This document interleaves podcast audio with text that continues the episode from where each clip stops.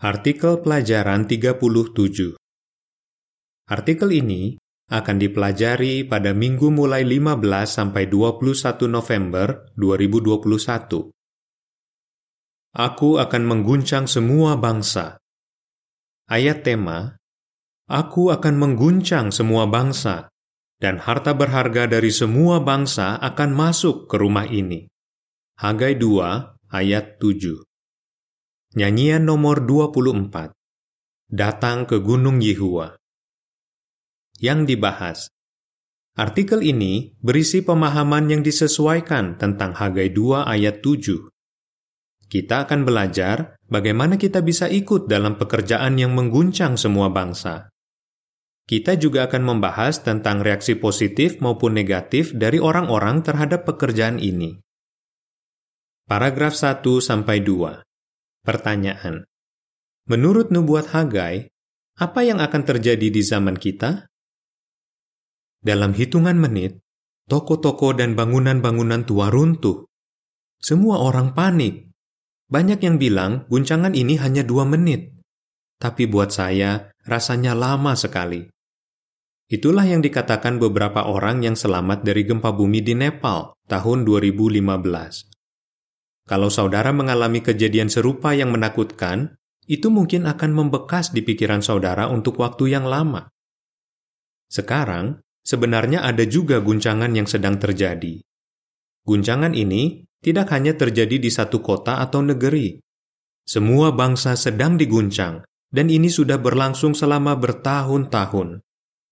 Dulu, Nabi Hagai pernah menubuatkan guncangan ini. Dia menulis, Inilah yang dikatakan Yehua yang berbala tentara. Sebentar lagi, masih sekali lagi, aku akan mengguncang langit, bumi, laut, dan darat. Hagai 2 ayat 6 Paragraf 3. Pertanyaan. Apa bedanya guncangan yang dinubuatkan Hagai dengan gempa bumi sungguhan? Guncangan yang dinubuatkan Hagai tidak seperti gempa bumi sungguhan yang hanya mengakibatkan kehancuran. Tapi, guncangan ini justru membawa hasil yang baik. Yehua sendiri berkata, Aku akan mengguncang semua bangsa, dan harta berharga dari semua bangsa akan masuk ke rumah ini. Aku akan memenuhi rumah ini dengan kemuliaan. Hagai 2 ayat 7 Bagaimana nubuat itu menjadi kenyataan bagi orang-orang di zaman Hagai dan bagaimana itu menjadi kenyataan di zaman kita? Kita akan membahas jawabannya dan kita akan belajar bagaimana kita sekarang bisa ikut dalam pekerjaan yang mengguncang bangsa-bangsa.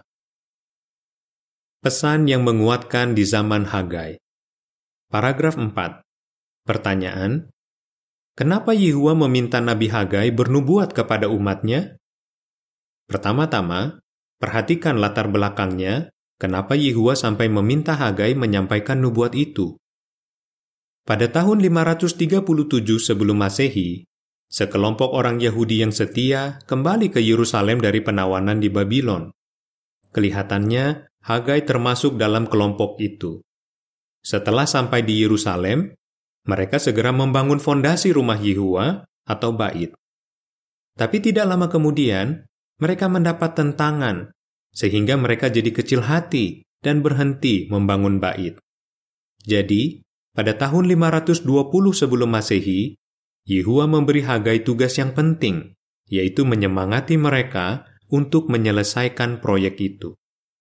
Catatan kaki mengatakan, kita tahu Hagai berhasil melakukan tugasnya karena pada tahun 515 sebelum Masehi, Bait Yehua sudah selesai dibangun. Akhir catatan kaki. Paragraf 5. Pertanyaan, Kenapa pesan dari Hagai pasti membesarkan hati umat Allah? Hagai memberitahukan pesan dari Yehua supaya orang-orang Yahudi yang kecil hati bisa punya iman yang kuat kepada Yehua. Nabi ini menyampaikan kata-kata Yehua dengan penuh keyakinan. Seluruh rakyat negeri ini, kuatkan diri kalian dan bekerjalah, sebab aku menyertai kalian, kata Yehua yang berbala tentara.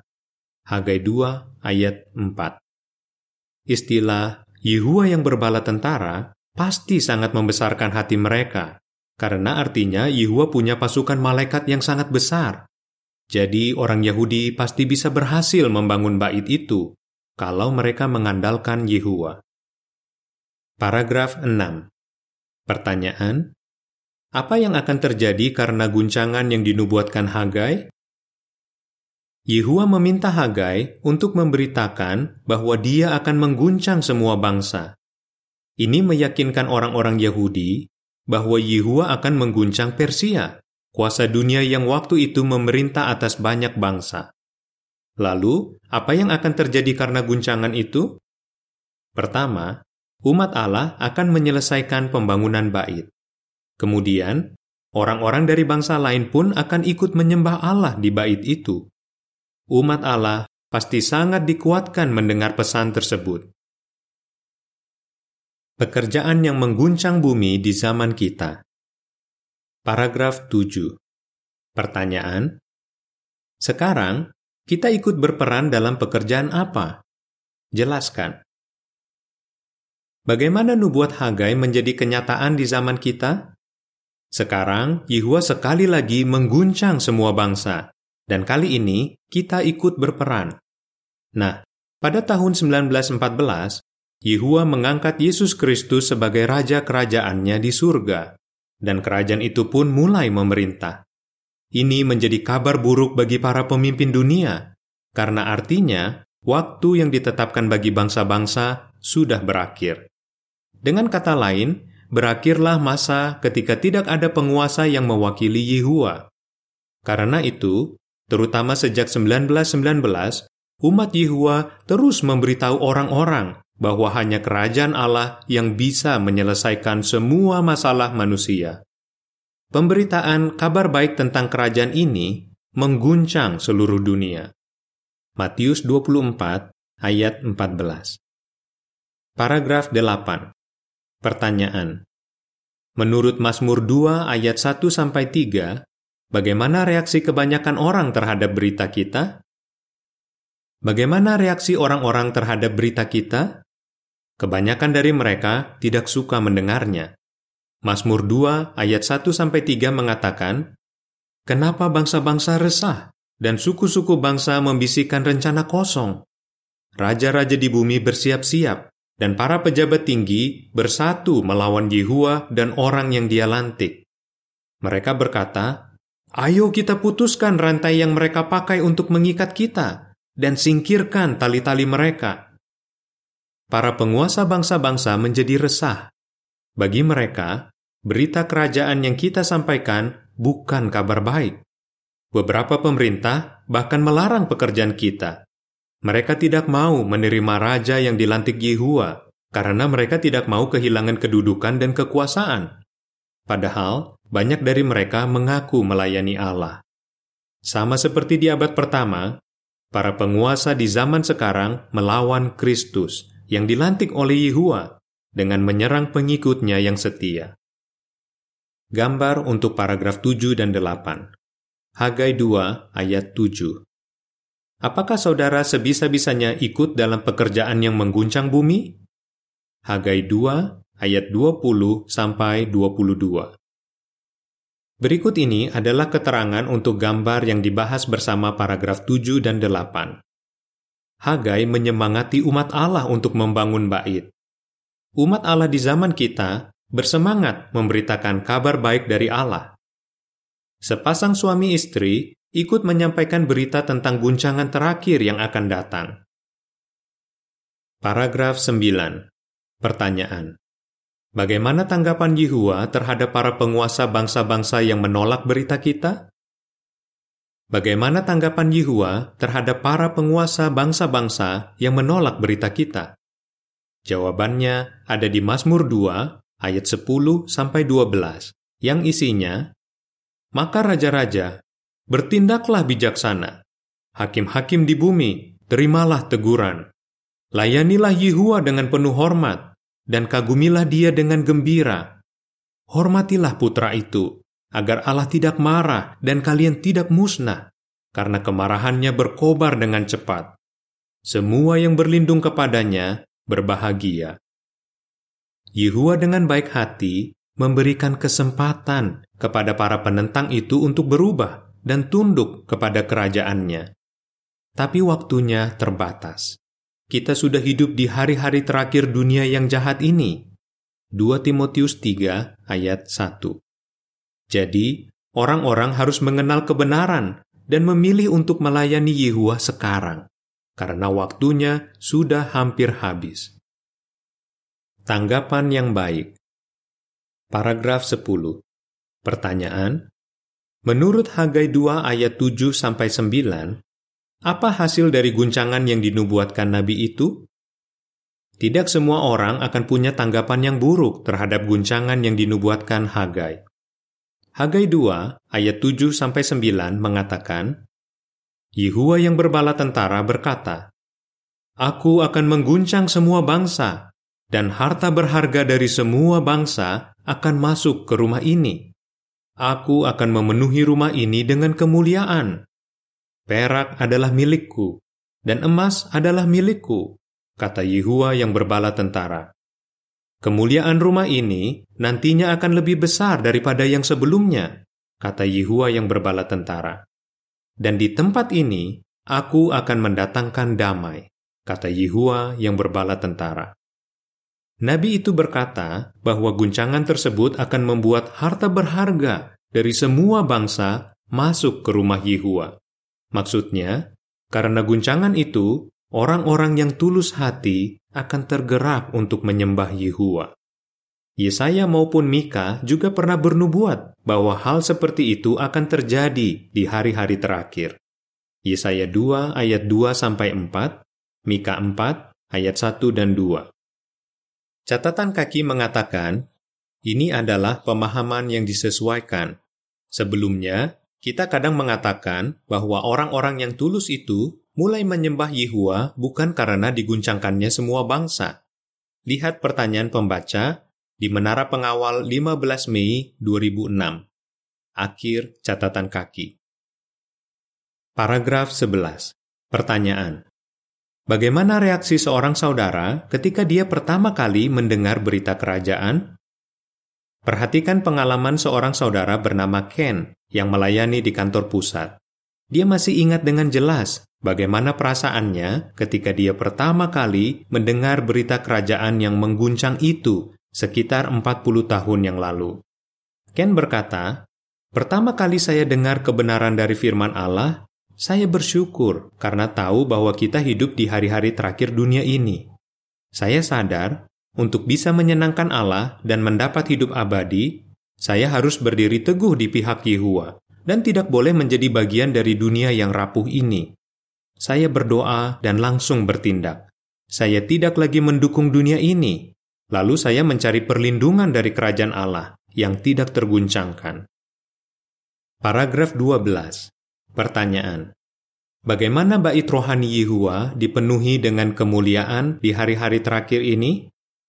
Di hari-hari terakhir ini, ada semakin banyak orang yang mulai menyembah Yehua.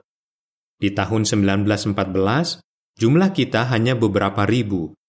Tapi sekarang, jumlah penyembah Yehua mencapai lebih dari 8 juta orang.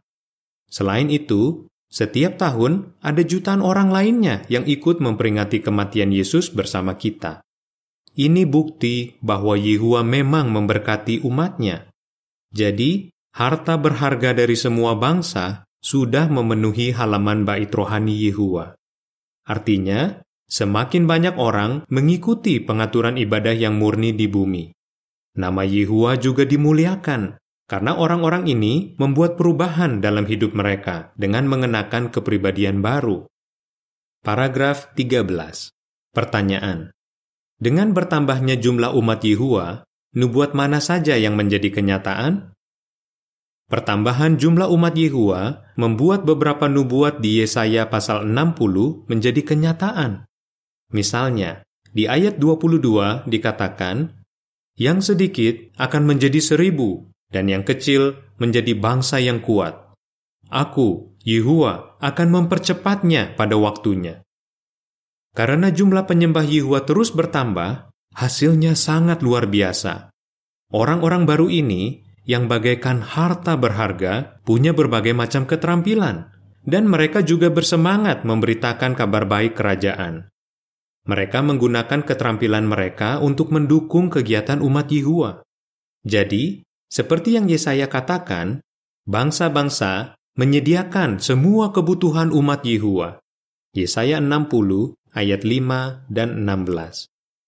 Dengan bantuan orang-orang baru yang berharga ini, kita bisa mengabar sampai ke 240 negeri dan menghasilkan bacaan dalam lebih dari seribu bahasa.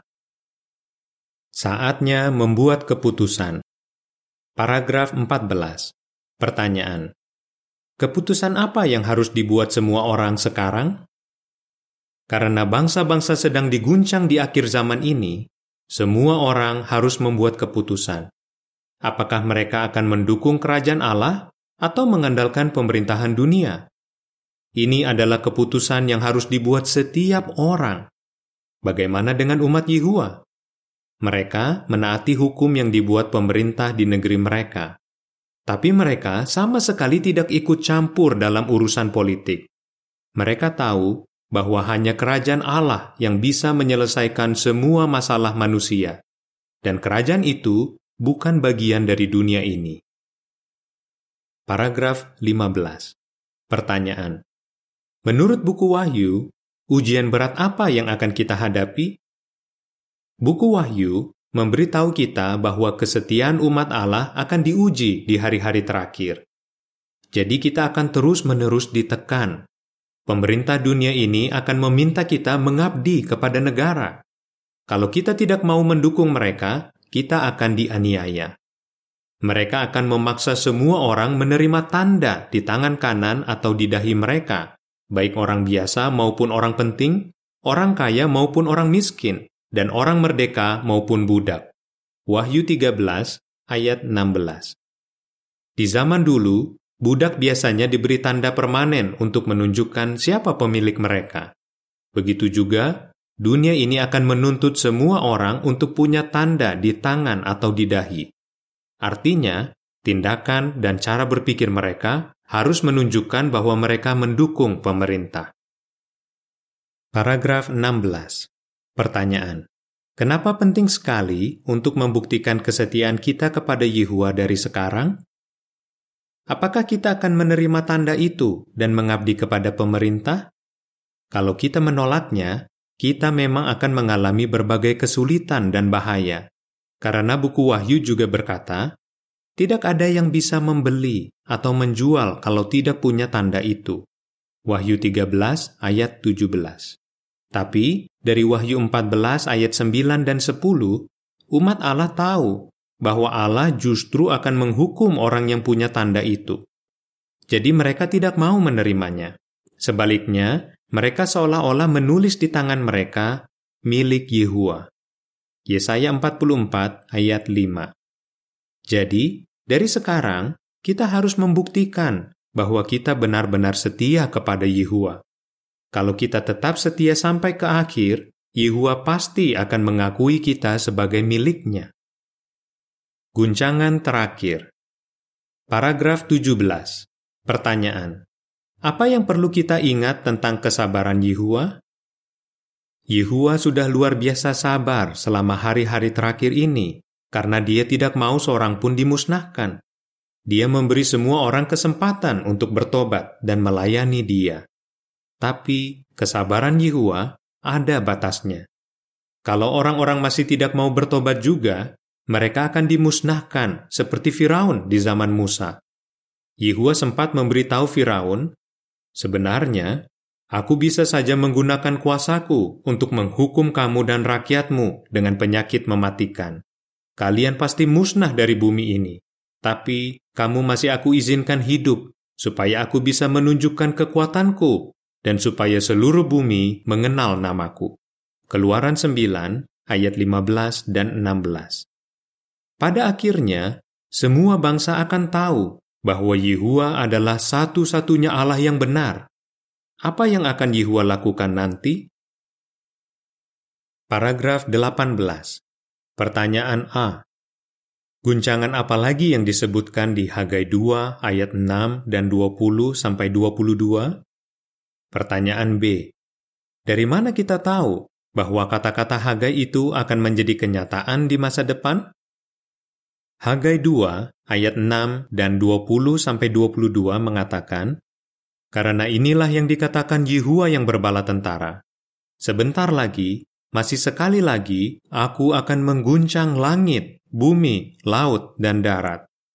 Lalu Yehua berfirman kepada Hagai untuk kedua kalinya pada hari ke-24 bulan itu. Beritahu Zerubabel, gubernur Yehuda, Aku akan mengguncangkan langit dan bumi. Aku akan menjatuhkan tahta kerajaan-kerajaan dan memusnahkan kekuatan kerajaan bangsa-bangsa. Aku akan membuat kereta perang dan pengendaranya terjungkir balik. Kuda-kuda akan jatuh, dan para penunggangnya akan saling membunuh dengan pedang. Ratusan tahun setelah zaman Hagai, Rasul Paulus dibimbing oleh Allah untuk menulis bahwa kata-kata di Hagai 2 ayat 6 dan 20 sampai 22 akan menjadi kenyataan di masa depan. Paulus menulis, "Sekarang dia, Yehua, sudah berjanji, masih sekali lagi aku akan mengguncang bukan hanya bumi, tapi juga langit. Kata-kata "masih sekali lagi" menunjukkan bahwa Allah akan menyingkirkan hal-hal yang terguncang, yang bukan buatannya, sehingga yang tidak terguncang akan tetap ada. Ibrani 12 ayat 26 dan 27. Guncangan ini berbeda dengan yang disebutkan sebelumnya di Hagai 2 ayat 7. Kali ini, orang-orang yang seperti Firaun yang tidak mau mengakui hak Yehua untuk memerintah akan dimusnahkan untuk selamanya. Paragraf 19. Pertanyaan. Apa yang tidak akan terguncang dan kenapa kita bisa yakin? Apa yang tidak akan terguncang atau tersingkir? Paulus melanjutkan, karena kita akan menerima kerajaan yang tidak bisa terguncang, mari kita terus menerima kebaikan hati Allah yang luar biasa, yang membuat kita bisa melakukan pelayanan suci untuknya, dengan cara yang menyenangkan dia dengan rasa takut dan hormat. Ibrani 12 ayat 28. Jadi, setelah guncangan terakhir ini selesai, hanya kerajaan Allah yang akan tetap ada dan tidak tergoyahkan. Paragraf 20. Pertanyaan. Pilihan apa yang harus dibuat orang-orang dan bagaimana kita bisa membantu mereka? Waktunya tinggal sedikit lagi orang-orang harus memilih. Apakah mereka akan terus mengikuti jalan hidup dunia ini yang berujung pada kehancuran? Atau apakah mereka mau melayani Yehua dan mengubah cara hidup mereka supaya bisa hidup abadi? Nah, dengan mengabar, kita bisa membantu orang-orang membuat keputusan penting ini. Jadi, mari kita membantu sebanyak mungkin orang untuk berpihak pada kerajaan Allah dan semoga kita selalu ingat kata-kata Yesus, Tuhan kita. Kabar baik tentang kerajaan ini akan diberitakan di seluruh bumi sebagai kesaksian bagi semua bangsa. Kemudian akhir itu akan datang. Matius 24 ayat 14. Apa yang sudah saudara pelajari dari ayat-ayat berikut ini? Mazmur 2 ayat 1 sampai 3, Hagai 2 ayat 7 sampai 9, Hagai 2 ayat 20 sampai 22. Nyanyian nomor 40, kita milik siapa? Akhir artikel.